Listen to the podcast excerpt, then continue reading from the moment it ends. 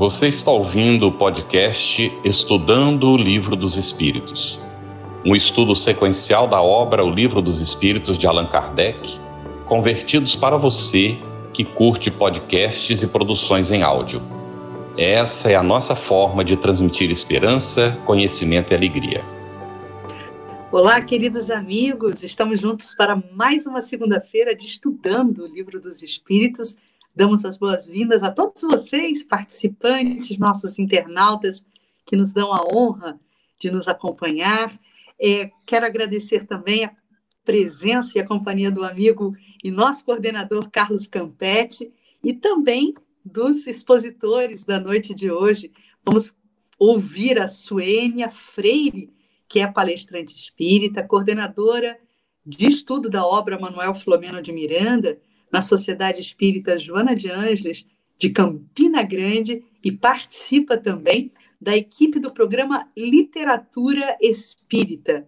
É um prazer muito grande tê-la aqui conosco, Suênia. Quem faz o programa com Suênia é Denise Lino. Na verdade, ela faz parte da equipe da Denise Lino, nossa companheira que já está também sempre constantemente aqui conosco nesse espaço. E damos as boas-vindas ao amigo aí do Rio de Janeiro, Antônio Croff, nosso orientador pedagógico e doutrinário do Estudo Sistematizado da Doutrina Espírita do Centro Espírita Seara Fraterna, no Rio de Janeiro, e também diretor dessa mesma instituição. Seja bem-vindo, Antônio.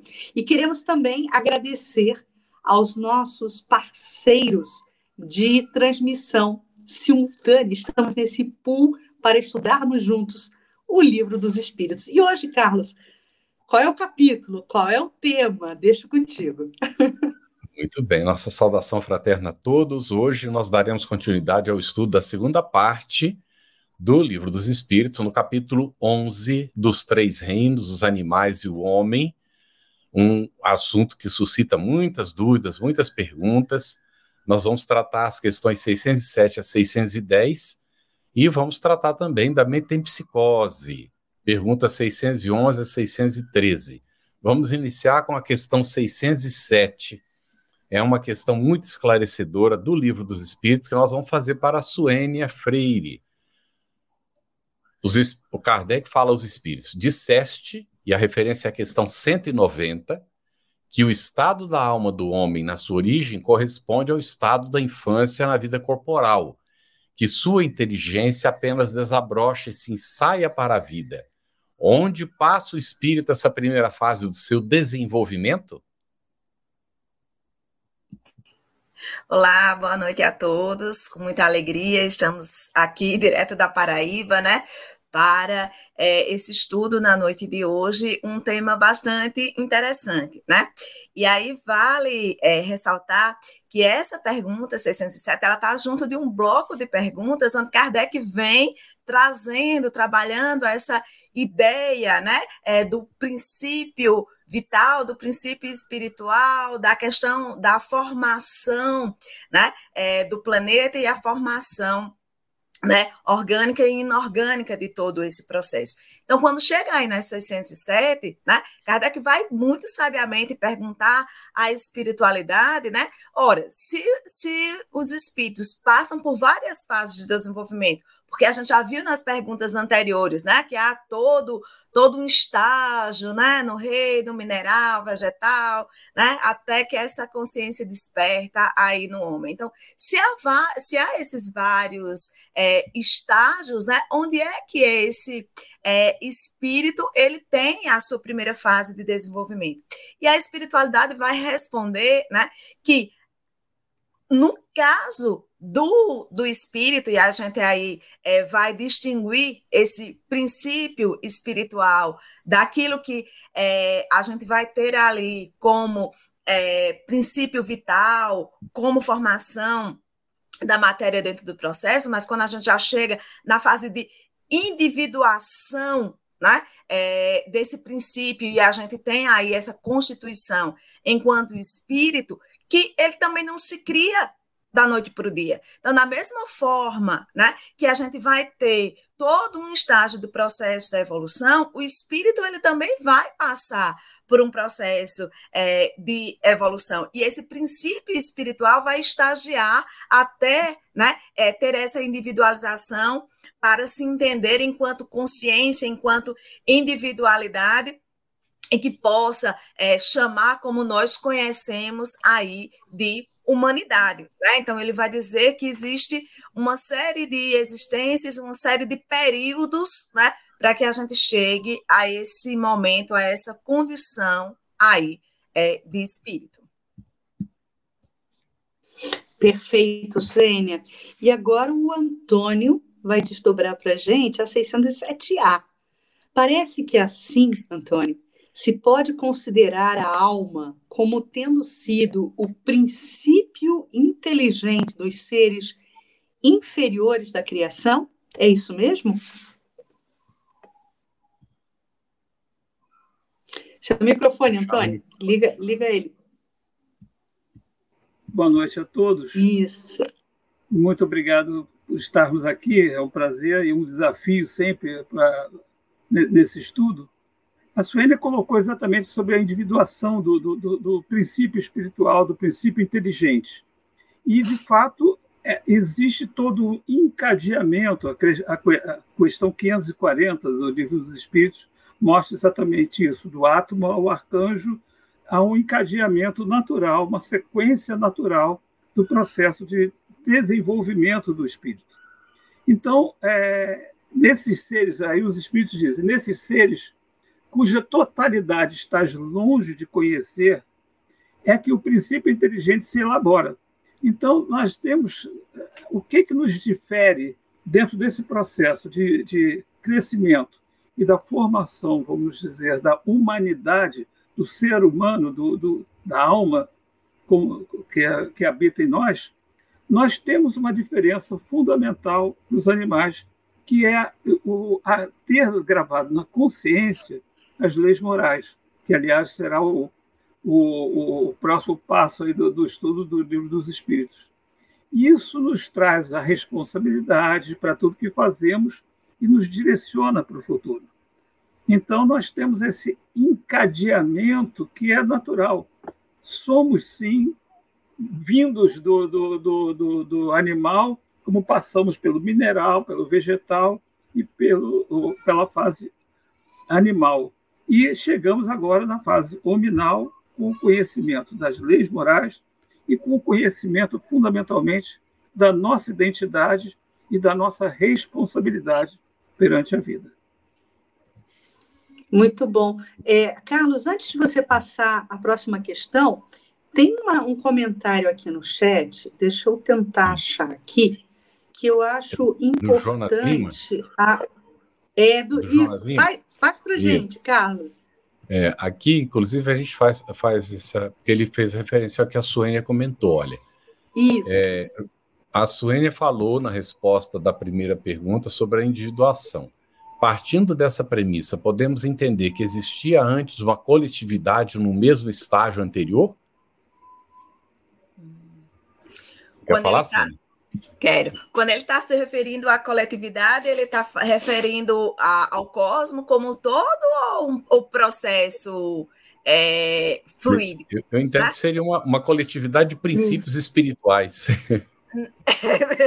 Bom, né? Vamos tentar ser bem didático, igual a gente faz para as crianças lá na evangelização, porque aí todo mundo entende esse processo. Quando a gente parte do princípio que o que Deus criou, né, é a matéria e o espírito, então a gente tem um processo de evolução de ambos os princípios que vão se cruzar e se fundir em um dado momento, né? Então a gente vai tendo aí, nesse processo da construção, e pegando especificamente a composição da Terra, né, o fluido cósmico ali universal, e aí as derivações, as substâncias que vão se juntando, se unindo, para que a gente conheça os primeiros rudimentos do que vai ser a vida na Terra, né, que aí vai ser o princípio de vitalidade desse processo. Então, dentro dessas condições climáticas, dentro das variações e das várias mutações que a gente vai sofrendo, em um dado momento, que aí, assim, a espiritualidade vai nos dizer que a gente não ainda alcançou, né, esse conhecimento desse elo perdido, né? Então, qual é o momento em que essa individuação acontece, que esse princípio inteligente ele vai aí se individualizar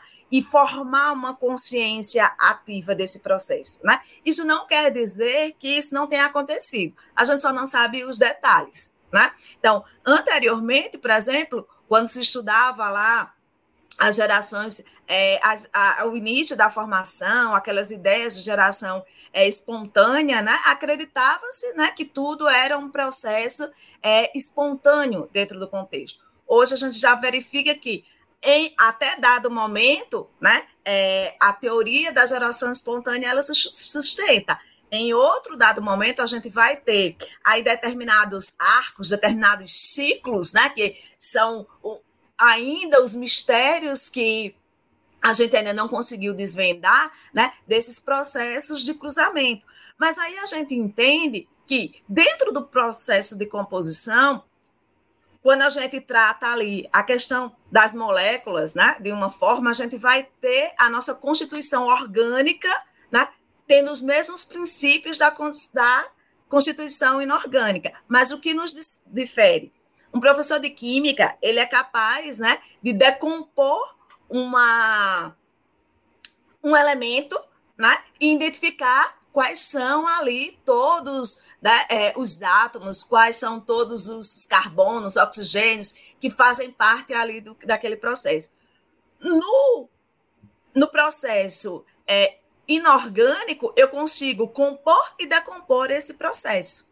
Quando a gente vai passar aí para os elementos, né, que recebem aí o fluido vital, então, por exemplo, uma folha, né? Então, quimicamente, e aí Kardec vai dizer isso também lá em A Gênese, né? Ele vai dizer que quimicamente é possível identificar quais são os elementos que compõem uma folha, mas o cientista, ele ainda não é capaz de recompor aquela folha, porque ele não conseguiu ainda identificar esse princípio vital. E aí o princípio vital é só o princípio da vitalidade.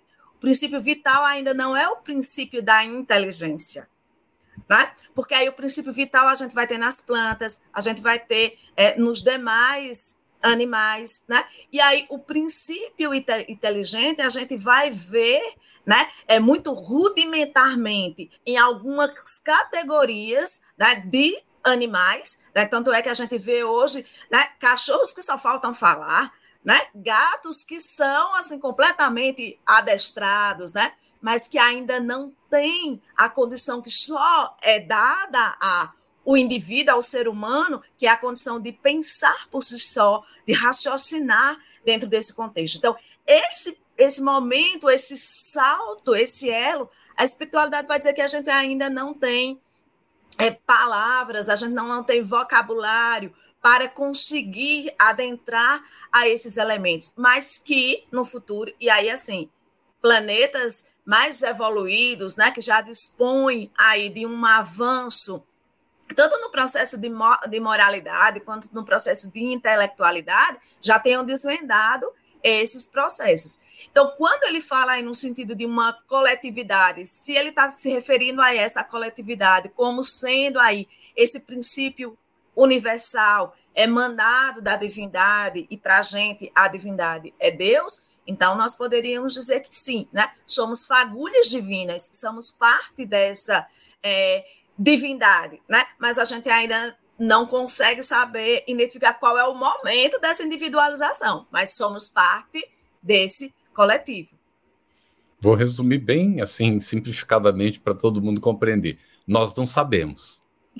Então, nós ainda estamos buscando, né, as informações, e como a Suênia deixou bem claro, né, chega um momento que a espiritualidade nos diz que nós não temos nem palavras para expressar aquilo que a gente não tem comparação na nossa relação.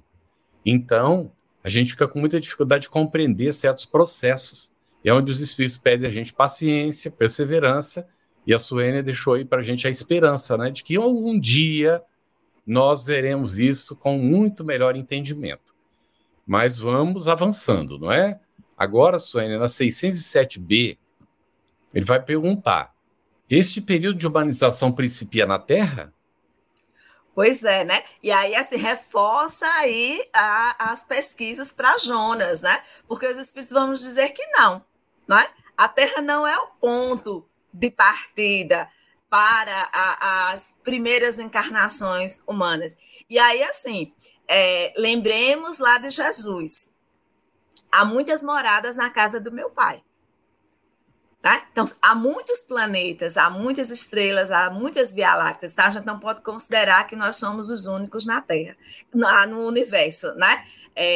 Então, dentro desse processo, os Espíritos vão trazer para a gente, né, essa ideia de mundos habitados e essa ideia também de transição entre esses mundos. Então, não necessariamente a Terra ele é o ponto de partida, porque a Terra é um planeta relativamente novo em relação a outros, né? Se a gente e além disso, o conhecimento que a gente tem hoje sobre o próprio funcionamento da Terra ainda é muito pequeno, perto do que se tem, né? Então a gente vai ter aí, quando a gente pega ali os egípcios, né? Vai ter aí informações de 3.000 anos antes de Cristo, né? Da existência do homem sobre a Terra, o que não condiz ainda, a ciência ainda não chegou com os relatos, com as pesquisas, né? da colocação dos primeiros achados, dos arqueólogos, dos primeiros restos humanos na Terra. Então, a gente ainda tem essa divergência, mas a gente vai ter lá na cultura chinesa, né? Uma outra data, porque a cultura chinesa vai ter relatos de 30 milhões de anos, né? Então a gente tem essa disparidade. Então também não é crível crer, né, que a gente tenha tido apenas experiências na Terra. A gente pode sim ter na Terra, e aí os Espíritos também vão nos dizer, né, que há uma porcentagem, né, daqueles espíritos em que as primeiras encarnações, né, ali nos mundos primitivos tenham, né, sido já aqui na Terra. Mas a grande maioria, né, o grande contexto, né, nós vamos ter aí esse intercâmbio, né? Nós tivemos experiências em outros planetas e em outros estágios, né? Como a gente diz assim, é um princípio espiritual. Se a gente for analisar um pouco mais a fundo, porque tirando aí essa visão humana que a gente tem formada, né, de uma pessoa com a cabeça, dois braços, as pernas, um tronco, né, se a gente conseguir ir um pouco mais para o abstrato, a gente vai lembrar que o espírito ele não tem forma. Ele é uma centelha divina. A forma, né, ela é adquirida pela matéria, que é este corpo.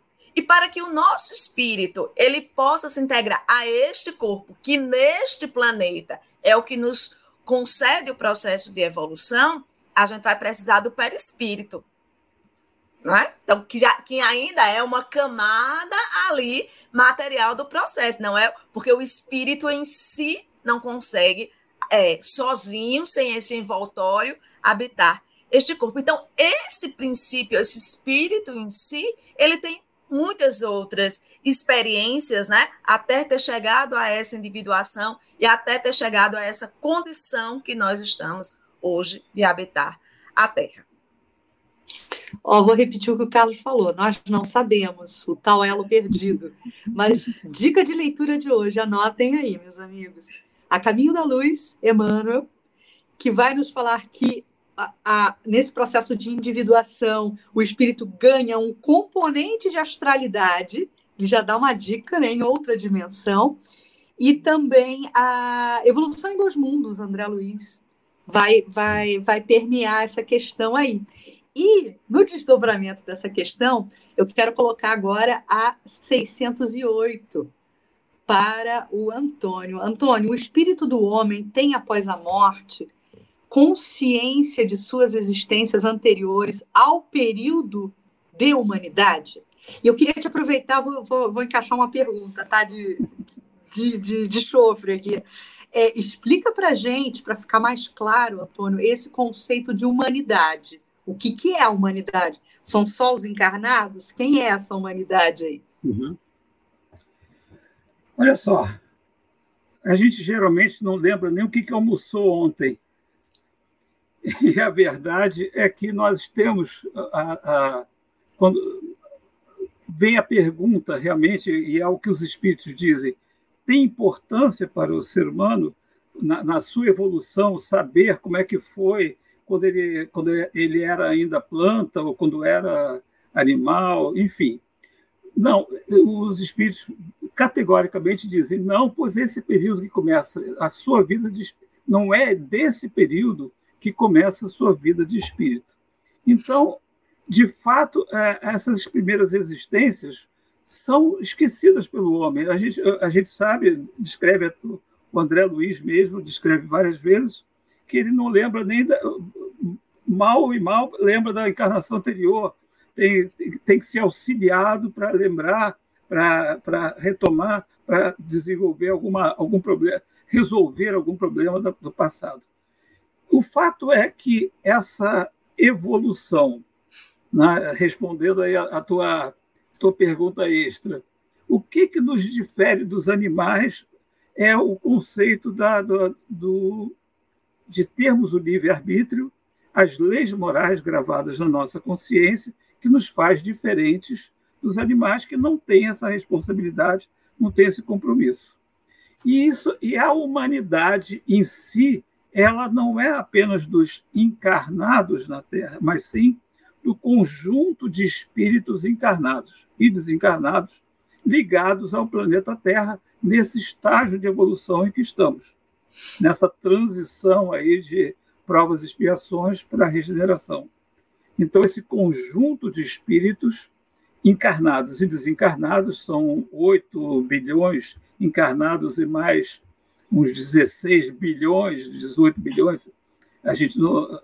É aquela história, também não sabemos exatamente quanto é que é, mas que estão todos interligados e um interagindo com o outro. Esse que é o importante, compreendermos que essa interação existe constantemente entre encarnados e desencarnados nesse processo evolutivo. Muito bom. Agora, Cris...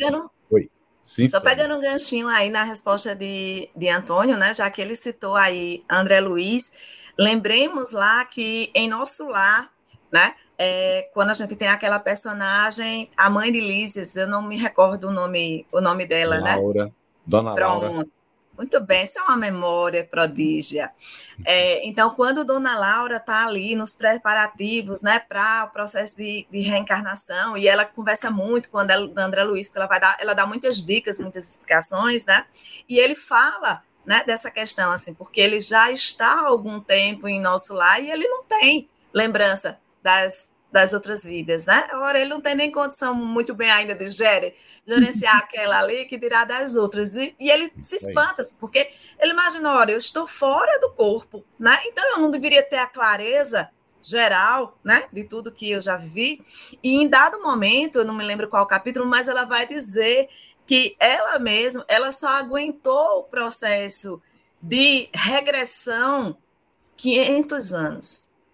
Né? Ela, 500 anos para trás, ela não conseguiu mais, ela não tinha capacidade, ela não tinha mais estrutura emocional para recordar lá, né, o seu passado. Até porque, assim, imaginemos que essa lembrança do passado, ela é parte das nossas vivências e que nem sempre essas vivências foram exitosas, né? Então, psicologicamente, isso é extremamente doloroso. Então, imagine aí a gente lembrar desse momento, lá dos primeiros momentos iniciais, quando a gente é um ser completamente ali ignorante, abstrato, ignorante que eu estou dizendo no sentido, né, do conhecimento, né, do processo do que seria, de fato, essa humanidade. Porque hoje a gente olha para alguns atos da gente e a gente diz assim, meu Deus, será que a gente já entendeu o sentido de humanidade? Será que a gente é humano mesmo, né? Ou a gente ainda está, assim, meio na barbárie do processo, né? Então, esse exemplo lá de Dona Laura é muito interessante, assim, quando vai recordar esse passado. Essa questão da recordação, pelo que a gente lê, a gente deduz que ela, conforme mais evoluído o espírito, mais ele recorda. Justamente porque não tem mais pendências. Porque as pendências, elas nos deixam bastante abalados, muitas vezes, psicologicamente, e a espiritualidade respeita, não é? Tem uma outra história também de dois espíritos que queriam ascender para mundos superiores, achavam que estava tudo resolvido. Aí perguntaram se eles lembravam de todo o passado. Ah, nós lembramos até tantos mil anos, né, tal, até tantos séculos. Tal. Aí dizem, então vamos fazer uma regressão mais para trás, para lembrar um pouco mais. Aí quando foi fazendo a regressão, chegou no momento que diz basta e programar a próxima reencarnação. Nada de ir para mundo superior, porque tinha coisas para resolver ainda. Ação e reação, né? No livro Ação e Reação. Ação e Reação, exatamente. Então... nós temos aqui a pergunta 609, Cris, que eu vou fazer para a Suênia, e tem uma da Jeane Lima, 609, ela faz um comentário e faz uma pergunta que poderia ser apresentada para o Antônio, pode ser? Então, Suênia, uma vez no período da humanidade, conserva o espírito traços do que era precedentemente, quer dizer, do estado em que se achava no período aqui se poderia chamar de anti-humano, ou seria de pré-humanidade, não é? Uhum. E aí, assim, veja, traços, né, é diferente de lembranças. Quando a gente fala de lembranças, a gente fica aí com o Antônio. Às vezes a gente não lembra o que comeu no almoço, né?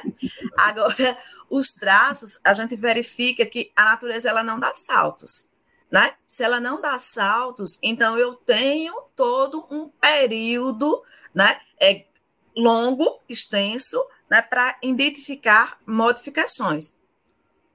E essas modificações, né, elas vão se tornando também mais intensa conforme o progresso, né, do espírito. Então, quanto mais o espírito ele vai, né, progredindo, mais desnecessário alguns elementos eles são. Então, se a gente pegar lá, os primeiros homens primitivos, eles eram extremamente cheios de pelos, né? Hoje a gente já não tem tanta essa necessidade, então a gente já vê que naturalmente, né, a própria condição da natureza, né, vai fazendo com que a gente vá tendo crianças já com desenvolvimento aí já diferenciado em relação a esse contexto. Então a gente vai tendo sempre o progresso. A lei do progresso é a lei que nos acompanha. E como parte da lei do progresso, a gente vai ter aí a reencarnação, que apresenta aí a justiça e a misericórdia divina. Tá? Então, a gente conserva os traços que eles são necessários até determinada época, até determinado período, até ter determinada utilidade. Né? E aí, conforme isso, a própria seleção natural, a própria natureza vai se encarregando das modificações. E a gente tem aí as mutações genéticas que vão atestar isso, né? A ciência vai atestar esses elementos. Muito bom, Suênia. Então, a questão da Jeane Lima, ela vai recuperar palavras-chave importantes, até que a gente tem visto aqui nos encontros passados. Consciência é uma delas, né? Arbítrio é outra que a gente consegue incluir também. Então, Antônio, vão em progressão mais rápida. Ela está destacando um momento do texto, né? Vão em progressão mais rápida à medida que o espírito adquire mais perfeita consciência de si mesmo. Aí ela pergunta, como adquirir essa consciência? Através da reforma íntima e dos estudos? Gratidão. Jeane Lima. Jeane, a gente que agradece a sua questão. Antônio, a resposta está contigo, meu amigo. Não, a questão é muito boa, essa questão, porque nos remete ao seguinte, o nosso trabalho íntimo de aperfeiçoamento. Nós sabemos que algumas coisas nossas só se modificarão com o passar das encarnações, com as experiências sucessivas. Mas em cada encarnação nós temos que fazer, ainda mais quando nós temos o conhecimento, nós já temos a experiência de estudar e de compreender as leis morais e a vida espiritual, isso nos traz realmente a possibilidade de nós adquirirmos essa consciência de nós mesmos. É o tão conhecido conhece-te a ti mesmo, que nos vai fazer crescer e aprender a lidar e lidar com essas responsabilidades que nós temos pelas leis morais. Então, através da reforma íntima, sim, e dos estudos, certamente, essa é a possibilidade de nós, encarnados, de progredirmos e acelerarmos o processo da consciência de nós mesmos. Muito bem, nós vamos agora para a última pergunta desse tópico, e a gente tem aqui na questão 610, uma pergunta curiosa de Allan Kardec, não é? Ter-se-ão enganados espíritos que disseram constituir o homem um ser à parte na ordem da criação? Diante de tudo isso que está sendo colocado, as respostas que estão sendo dadas, lá atrás os espíritos tinham afirmado isso, né? O animal é sempre animal, o homem é sempre homem. Exatamente, né? E aí os espíritos vão reforçar. Eu acho que Kardec fica testando os espíritos, né? Que ele pergunta de várias formas diferentes para ver se as respostas elas são iguais, né? E os espíritos vão dizer que a espécie humana, né, ela vai ser diferenciada no sentido de que é a espécie que Deus escolheu para que possa vir a conhecê-lo, né? Então, nesse sentido, né, a espécie humana ela vai ter aí essa constituição em termos de ser algo à parte da criação, mas ela não fere as leis da natureza, que obviamente são leis de Deus. Então, a sua constituição obedece aí a todo o processo da criação. E aí, como a gente vem dizendo, né? Esse elo perdido, assim, qual é o momento ali em que esse animal homem, né? Porque nós somos uma espécie animal, recebe esse componente aí espiritual para que possa, né, ter consciência de si, consciência do próximo. A gente ainda não sabe diferenciar. Mas aí a gente lembra que, como o próprio Antônio disse, né, à medida que a gente vai buscando adquirir mais consciência de si mesmo, e a gente vai progredindo mais rapidamente, né? Então, com certeza, quando estivermos mais evoluídos, a gente vai poder olhar para trás, para esse caminho, e desvendar o que nesse momento para a gente é tido como um elo perdido, e como a espiritualidade diz que a gente ainda não tem condição, a gente não tem palavras, a gente não tem vocabulário para entender, né, esses liames, né? Mas que e aí nós estamos caminhando, evoluindo para isso. Perfeito. Olha, antes da gente cair na próxima questão aqui, antes da metempsicose, né? Antes de cairmos no Antigo Egito, quero compartilhar muito rapidamente com vocês uma expressão, um estudo que eu acabei fazendo essa semana que passou e que tem correlação direta com isso que vocês acabaram de falar, né? A expressão em Salmos, né? Antes do Egito Antigo, a gente fica aqui no povo hebreu. Em Salmos, eu agora não sei a numeração, mas enfim, diz assim: vós sois deuses. E quando se traduz essa questão do vós sois deuses, deuses no sentido de Elohim, né? Que é o juiz. O juiz é aquele que tem capacidade de arbítrio, aquele que tem consciência para arbitrar. Então, essa questão da filiação divina está intimamente ligada com a evolução do espírito humano, né? E a questão do arbítrio, a questão da maturidade espiritual. Então, a gente ganha consciência, ganha capacidade de arbitrar. Vós sois deuses, somos Deus, né? Colaboradores, co-criadores, né? Mas agora vamos lá para o Egito Antigo, Antônio. Vamos falar de metempsicose, que é a próxima abordagem que nos traz a questão 611. O terem os seres vivos uma origem comum no princípio inteligente não é a consagração da doutrina da metempsicose, Antônio? Bom, a espiritualidade responde de uma forma bem interessante, que ele diz: duas coisas podem ter a mesma origem e absolutamente não se assemelharem mais tarde. Então, se a gente tem uma semente de um flamboyant, é uma sementinha desse tamanho, vira uma árvore enorme, colossal. Como é que a gente vai identificar aquela árvore através da semente? São processos que vão acontecendo e que o princípio inteligente vai passar pelo espírito e depois chegar à angelitude. Então, nós temos essa evolução. A gente não vai dormir animal e acorda de manhã como ser humano. Infelizmente, esse processo não ocorre assim. É um processo gradativo de evolução e que não tem a ver, vamos dizer assim, eu não sou mais o animal, eu não tenho mais a relação com o animal. Então, de animal só há no homem o corpo e as paixões.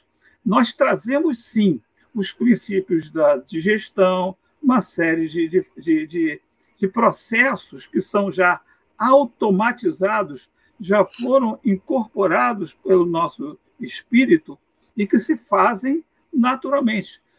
Se a gente olhar o princípio espiritual lá do início, a gente vai ver que na reencarnação nós repetimos o mineral, o vegetal, o animal, até chegar no nominal.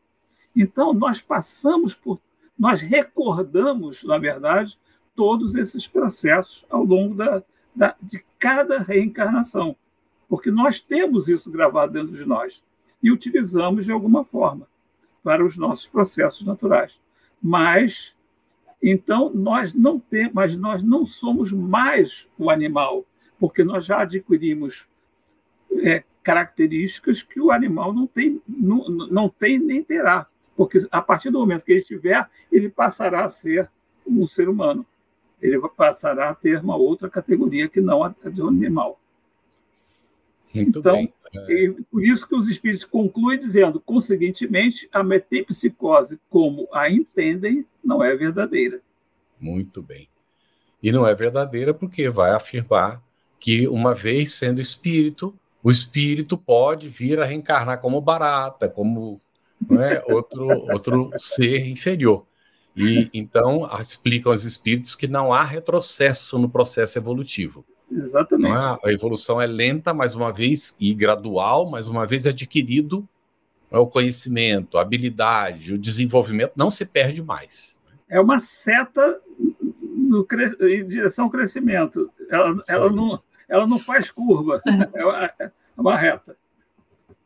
Muito bom. E recorrendo a Emmanuel, né, Carlos e Antônio, ele vai explicar que essa metempsicose ela vai ganhar uma simbologia a partir da situação dos espíritos capelinos que foram degradados, né, e se viam, né, em corpos bestiais. Por conta disso, a figuração e a simbologia, né? Tem todo um pano de fundo aí explicando a origem da crença. Né? E a origem dessa crença.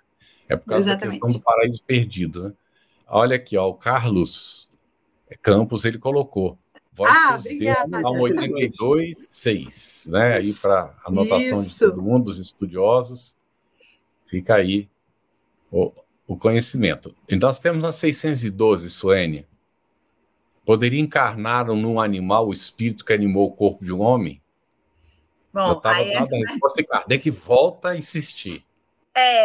E aí os espíritos são bem sintéticos, né? Não, Kardec, porque isso seria um retrocesso, né? E nós já dissemos que não existe retrocesso nesse processo de evolução. O homem pode estacionar, estagnar, mas voltar não, né?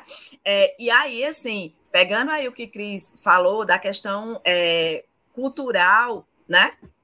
A gente tem essa questão dos dos povos, né, que migraram de outros planetas e quando se viram aqui nesse planeta, diante dessa composição orgânica que era diferente, e aí imagine, né, um espírito que já estava num planeta que caminhava para a regeneração, vem habitar, né, um planeta que estava ali entre os mundos primitivos, caminhando para um mundo de provas e expiação, mas ali muito rudimentar. Era uma inteligência, porque o ser, o espírito, é essa consciência, é essa inteligência. E aí ele já tinha uma intelectualidade muito grande, mas eles não tinham uma moralidade. Então, de fato, né, esse corpo para eles era uma verdadeira prisão, né? Trazia ali muitas limitações. E se esse corpo para hoje, em 2022, já nos limita enquanto espírito, imagine lá, né, no período do Antigo Egito, né, que as condições climáticas, as condições eram bem outras. No entanto, né, apesar dessa dificuldade que para eles era em estar em um outro planeta e deter um conhecimento que o planeta não tinha, né? Isso tanto foi bom para ele, para que eles, enquanto espíritos, adquirissem a experiência da reencarnação e buscassem o seu processo de moralização, como para impulsionar a Terra para sair ali, né, dessa transição da pré-história para a história, nessa transição que a gente está vivendo.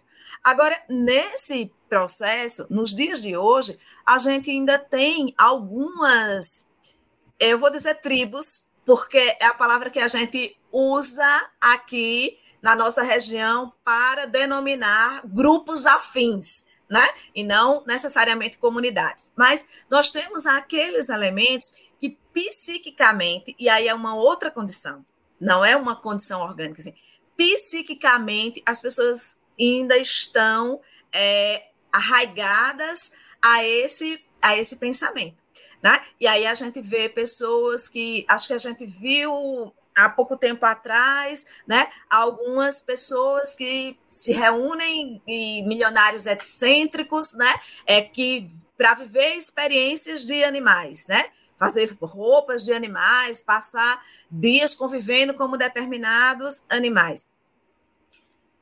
Em momento algum, o espírito vai voltar a reencarnar no cachorro, no cavalo, na vaca, né?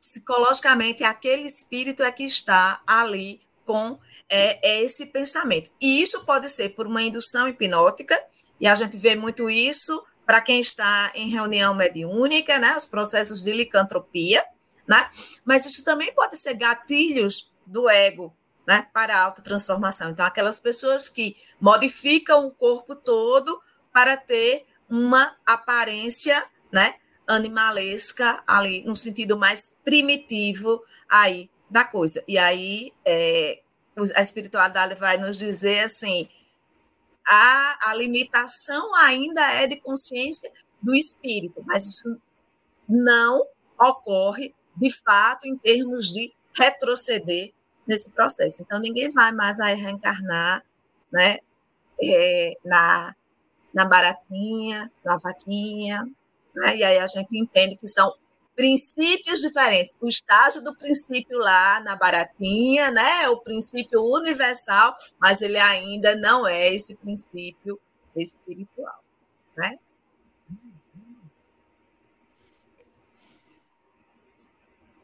Carlos, é você, né?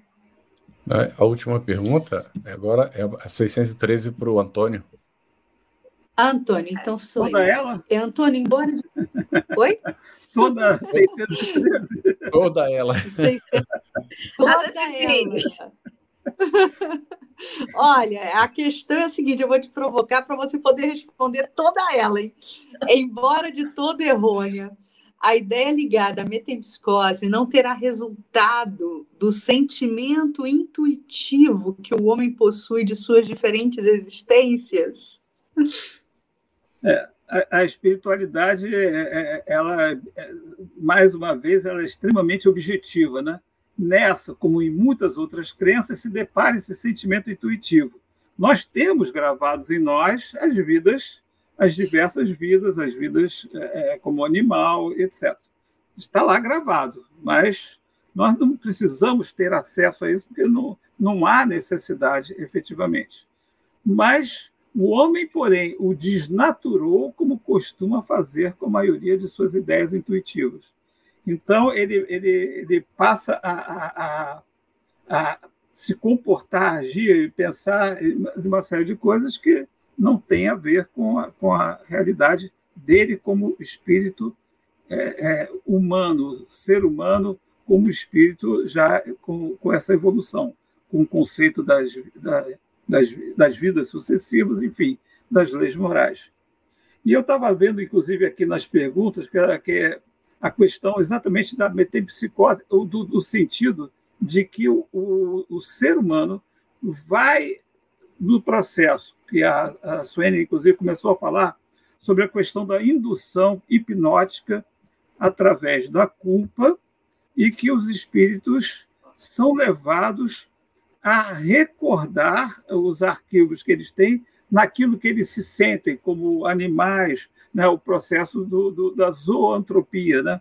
Porque não é só a licantropia. Na verdade, eles são levados a recordar aquele animal que ele sente por algum motivo. Uma identificação, né? Alguma afinidade, alguma sensação pela culpa, pelo sentimento, o que ele é levado. Então, esse processo é hipnótico. E o espírito, por quê? O nosso perispírito, o nosso corpo perispiritual, que é a nossa identidade, vamos dizer assim, do espírito, quando desencarnado, ele é ideoplástico. Então, ao sofrer o processo da hipnose, ele vai recriar com todas as condições, exceto que ele não é aquele animal. Ele está com a forma daquele animal, ele está com a aparência daquele animal, mas ele, de fato, não é, porque os processos espirituais, os processos fisiológicos, por assim dizer, dentro da espiritualidade, não ocorre como sendo um ser humano. E por isso, nas reuniões mediúnicas, em que há o que a gente chama de choque anímico, que é quando esse espírito é levado a se aproximar do médium para recordar como é que ele é. E o acolhimento que é feito para esse espírito é, de fato, dizer: você não é isso. Você é um ser humano, você é um ser humano como nós.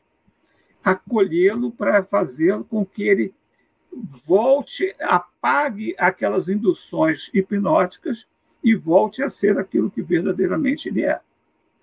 Isso é que traz, no Egito, até semana passada surgiu essas perguntas, né, sobre os deuses com cabeça de animal e tudo isso aqui, é exatamente isso, porque eles se apropriaram daquelas imagens. E hoje, inclusive, nas pesquisas arqueológicas, está se descobrindo crocodilo empalhado, empalhado não, crocodilo... mumificado. Hã? Mumificado, sumiu a palavra.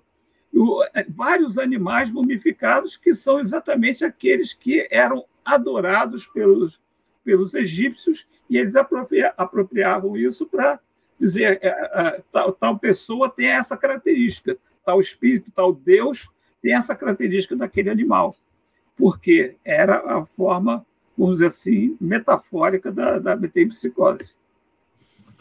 Muito bem. Exatamente. Nós temos aí uns 15 minutos adiante e nós tivemos 9 perguntas, e do público nós temos outras 10 agora. Ah, tá bom. Chegou aquele momento, né, do bate-bola agora sobre... E o Carlos Campos já vai colocar, viu, Suênia, uma questão que está relacionada com a 613, aí você pode desenvolver um pouco mais. Ele vai colocar: o que poderemos entender do segundo sistema citado na nota explicativa referente à questão 613, que é uma nota longa que Kardec faz, Por isso que o Antônio está perguntando toda ela. Ele diz assim: as diferentes espécies de animais não procedem intelectualmente umas das outras mediante progressão. O que significaria isso aí, né? A pergunta dele. Pois é, né? É uma boa dica de leitura, Carlos, é ler lá A Gênese, né? Em A Gênese, Kardec vai detalhar esse processo, né? Então, ele vai dizer tanto que o surgimento das espécies, além de ter esse elo perdido que a gente não encontra, que a gente ainda não consegue, né, explicar no processo, mas ele vai também, né, nesse processo de receber aí impulsos para que haja um progresso em relação ao planeta, em relação a essa humanidade, a gente vai ter desenvolvimentos diferenciados, né? Então, daí ele vai dizer que quando surge, por exemplo, os registros da raça adêmica, né? E aí que a gente vai ter lá no Velho Testamento, como a humanidade surgiu de Adão e Eva, né? Mas aí a gente vai verificar que Adão não poderia ser uma única pessoa, nem Eva seria uma única pessoa, e sim dois povos, né? E aí são os primeiros registros daqueles povos que a gente vai ter relato escrito, mas que outros povos provavelmente já existiam justamente pelas suas diferenças, né? Então, tanto pela diferença do desenvolvimento, daquilo que já tinha sido cultivado, implementado, porque a gente vai ter esse resgate aí de Adão e Eva a partir ali da consolidação de um Deus único, né, ali com Moisés, mas a história da humanidade vem bem antes desse processo. Então, a gente vai ver que já existiam outros povos, né? Da mesma forma, e Kardec até coloca, né? De forma comparativa, assim, da mesma forma que o europeu chegou na América e achou que descobriu o Brasil, né? E o Brasil já era totalmente habitado, né? A gente vai ter esse processo, assim, outros grupos, né? Outras comunidades, elas já existiam. E aí, nesse processo, Kardec, quando vai na nota explicativa, ele vai dizer assim, que essa ideia da metempsicose, ela vai ser invalidada quando ela considera essa questão do retrocesso. Porque quando ela está considerando o processo da reencarnação, e se ela levasse em consideração a evolução, né, aí sim ela se confirmaria, né? Como ela não considera a evolução e ela considera esse retrocesso, é aí, né, que a gente vai encontrar a divergência nessa teoria, né? Então, a gente vai identificar que há diferentes espécies de animais, sim, e que vão ter aí os desenvolvimentos em tempos diferentes, condições diferentes, cruzamentos diferentes para gerar essa diversidade que a gente vai ter aqui na Terra. E a gente fica imaginando assim, se do ponto de vista terreno é tão complexo isso, imagine do ponto de vista espiritual. Imagine os engenheiros siderais, né, para projetar a Terra, para projetar os tipos de espécies que teriam na Terra, né, as primeiras experiências, né, porque de repente a gente tem um dinossauro que ocupa metros e pesa toneladas, né? E de um dia para a noite essa raça ela é extinta, né? E aí a gente vai ter outras raças ocupando as espécies, mas a gente verifica que alguns répteis, né, conservam as características daqueles dinossauros antigos, mas sem as proporções que a gente tinha lá naquele período inicial. Muito perfeito. Bem. Só um fala, pouquinho Carlos. Disso. A gente vai entender com o comentário de Kardec, não é, que cada espécie constitui física e moralmente um tipo absoluto. E cada um de cujos indivíduos aure na fonte universal a quantidade de princípio inteligente que lhe seja necessário de acordo com a perfeição dos órgãos para o trabalho. Ele vai dizer que aquele princípio que vai animar a ostra não necessariamente vai ser sucessivamente o peixe, o pássaro, o quadrúpede depois. Não é necessariamente esse o sentido que se dá a essa questão da evolução do princípio espiritual, né, que Suene estava explicando. Perfeito. Beleza, desculpa, Cris, vamos em frente. Não, é só para a gente evidenciar aqui a questão, a próxima questão, né, que é para o Antônio, que eu vou destacar aqui, que é do Ricardo de Paula. As leis de Deus, se conseguir colocar, Carlos, que eu estou com dificuldade disso, as leis de Deus estão escritas na consciência. Ele lembra o Livro dos Espíritos, questão 621. Existem, Antônio, distinções quanto ao seu cumprimento para os animais e os homens? Ou seja, a lei de Deus ela é diferenciada? Sim, porque os animais eles não têm as leis gravadas na sua consciência, eles não têm a consciência ainda, eles estão ainda no processo de evolução da sua individualidade e eles não têm ainda o senso moral que é oriundo exatamente dessas leis. O homem é que tem, por isso, a diferença entre o comportamento do animal e o comportamento do homem.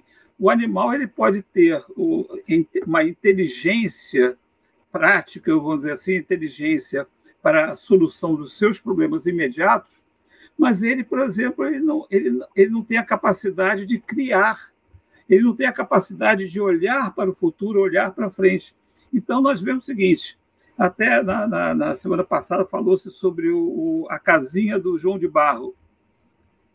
O João de Barro ele aprendeu a identificar a posição dos ventos e colocar a porta do seu ninho de forma a não pegar o vento.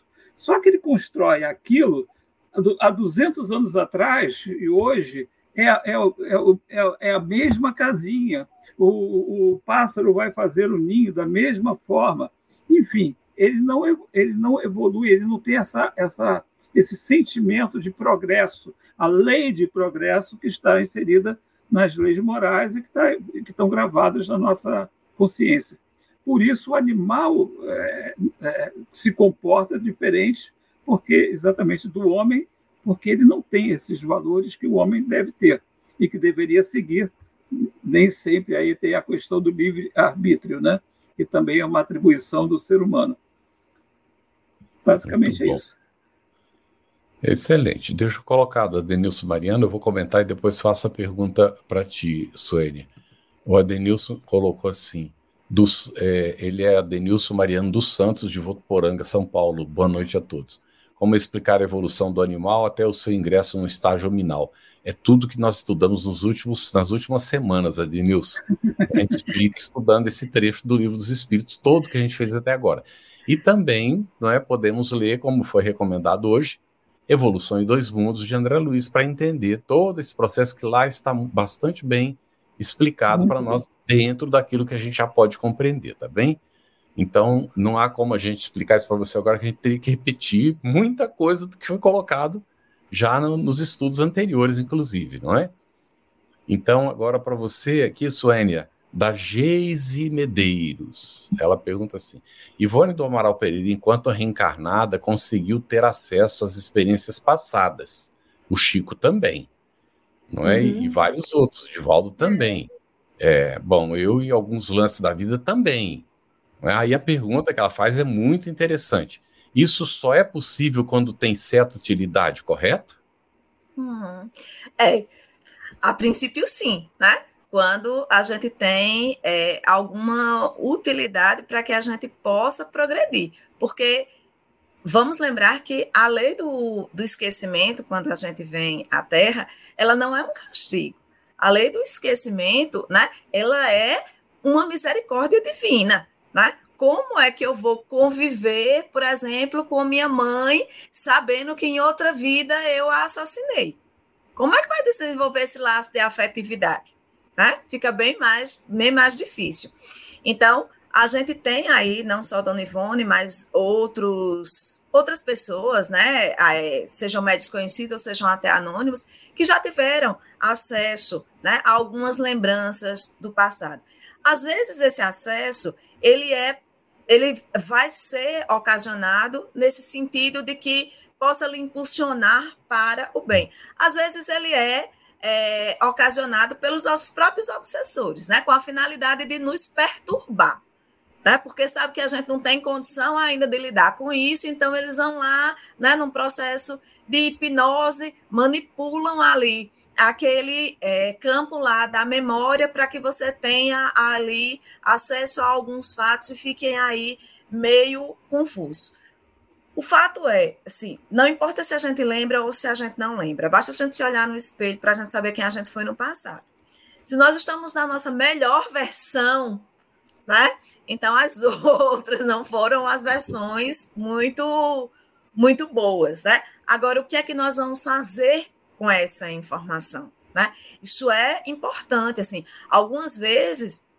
Alguns terapeutas sérios, né, utilizam o processo de regressão de memória com uma finalidade específica, com um tratamento específico para aquilo, né? E a gente tem aí Dr. Alberto Almeida, que faz isso de forma muito responsável, muito consciente, dentro do atendimento clínico dele, né, trabalhando alguns traumas de seus pacientes, né? Mas a gente vê que isso é uma coisa pontual, né? É para trabalhar aquela determinada limitação. Não é no processo da curiosidade, né? Nem é no processo de deixar o indivíduo perturbado, né? Como, às vezes, os obsessores provocam.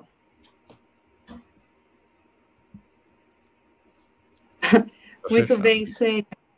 A próxima questão aqui vai nos falar dos elementais. Né? Carlos, coloca para a gente aí na tela, por gentileza, que eu vou colocar essa questão aqui para o Antônio. Antônio, os elementais são o princípio inteligente que serão no futuro hominal? Quer dizer, como é que a doutrina espírita enxerga os elementais, né? Que é uma figura que aparece em outras religiões também, né? E na mitologia. De uma certa forma, esses seres, né? Essas pessoas, né, vamos dizer assim, esses princípios inteligentes, eles estão até descritos pelo André Luiz em algumas coisas que fala sobre o controle das florestas, do campo, enfim. De fato, é aquela história. Isso é uma corrente. Essa corrente tem vários elos, tem vários estágios da evolução. Eles ainda estão nessa fase, vamos dizer assim, de transição entre o animal, mas a partir do momento que ele já tem a responsabilidade de cuidar de algum espaço das plantas, enfim, que haja algum nível de responsabilidade, é sinal de que ele está mais próximo do homem do que do animal. Esse princípio inteligente já está próximo de ser. E aí, aquela história que a gente não sabe exatamente qual é o momento em que esse princípio inteligente se torna um ser humano, né, dentro dessas características que nós estamos descrevendo. Mas ele está bem próximo ou já dentro, na parte inicial, aí não sabemos realmente, mas, de fato, ele está nessa cadeia de evolução para ser um ser humano. Aliás, né? A gente vai encontrar também na obra de Manoel Philomeno de Miranda, né? Então, alguns livros de Manoel Philomeno de Miranda, ele vai trazer essas figuras dos elementares. Inclusive, no último, né? No Rumo do Mundo de Regeneração, os elementares, eles são citados lá num processo onde eles são de refazimento, né? Na parte ali da natureza. E a qualidade do pensamento. Nós vamos ter que nos virar nos 30 para conseguir responder as perguntas. Eu pedi ao público que não faça mais, porque senão vai ficar pendente para a resposta escrita, né? Porque não tem mais tempo. Sim, Cris.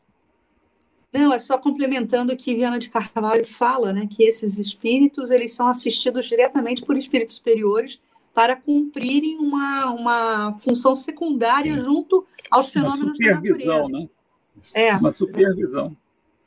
Eu vou fazer uma panorâmica rápida aqui sobre algumas questões. Rosilene, a sua pergunta não está relacionada com o assunto. A Rosilene bota: boa noite. Na semana passada eu participei de uma reunião mediúnica pelo Zoom. A FEB já publicou um documento esclarecendo da inconveniência de reuniões mediúnicas virtuais, não é? E a gente tem que tomar muito cuidado, porque nós tivemos uma pandemia pelo vírus do corona, e poderemos ter uma pandemia obsessiva se a gente não toma cuidado com o que está fazendo. Existem requisitos colocados por Kardec para atividades mediúnicas, para que elas sejam equilibradas. Dificilmente a gente preenche esses requisitos, não é que não se consiga, mas dificilmente se preenche esses requisitos via internet. Até o momento, pelo menos é assim. E depois tirar a foto dos espíritos presentes, você viu as fotos?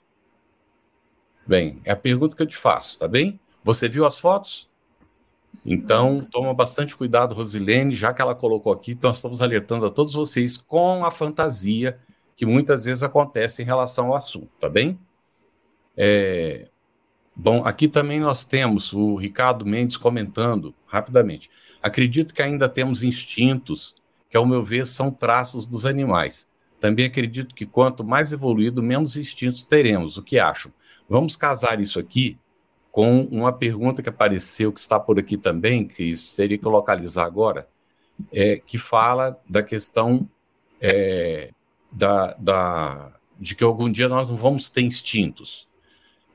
O que nós temos, gente? Nós temos a intuição que se desenvolve ao longo do tempo. Chega um momento que os instintos eles vão minimizando e a intuição vai se ampliando. A intuição é aquela capacidade anímica de convicção das coisas que, se a gente precisar explicar, a gente vai ter que elaborar para explicar. A gente sabe que é daquele jeito. E o instinto do animal é o que define, muitas vezes, a sobrevivência, porque é aquela convicção de que é por ali, não é? Uhum. Então, tem essa ligação, e é natural que, na medida que evolua mais, vai deixar de ter instintos e vai tendo mais intuição, não é? Menos instinto e mais intuição. Bom, temos algumas perguntas mais, Cris. O problema é que o nosso tempo foi, não é? Esgotou-se. Esgotou. Jane Ferreira, essa aqui precisa ser respondida, Jane. Hoje, orgulho e egoísmo vem do tempo animal? Não, de maneira nenhuma. O orgulho e egoísmo é desenvolvido no uso do livre-arbítrio, que o animal ainda não tem em plenitude, como nós temos, né, na condição hominal. Então, somos nós, os seres humanos, que geramos essas imperfeições, que são as duas grandes chagas da humanidade, que é o orgulho e o egoísmo, que estão ligados ao egocentrismo, à projeção do eu e... A contrariedade da própria lei divina. Isso a gente pode colocar assim. Você ouviu uma produção da Federação Espírita Brasileira. Para saber mais, siga o @FebTV Brasil no YouTube, Instagram e Facebook. E o @FebEditora no Instagram. Ative o sininho para receber as notificações e ficar por dentro da nossa programação. Até o próximo estudo.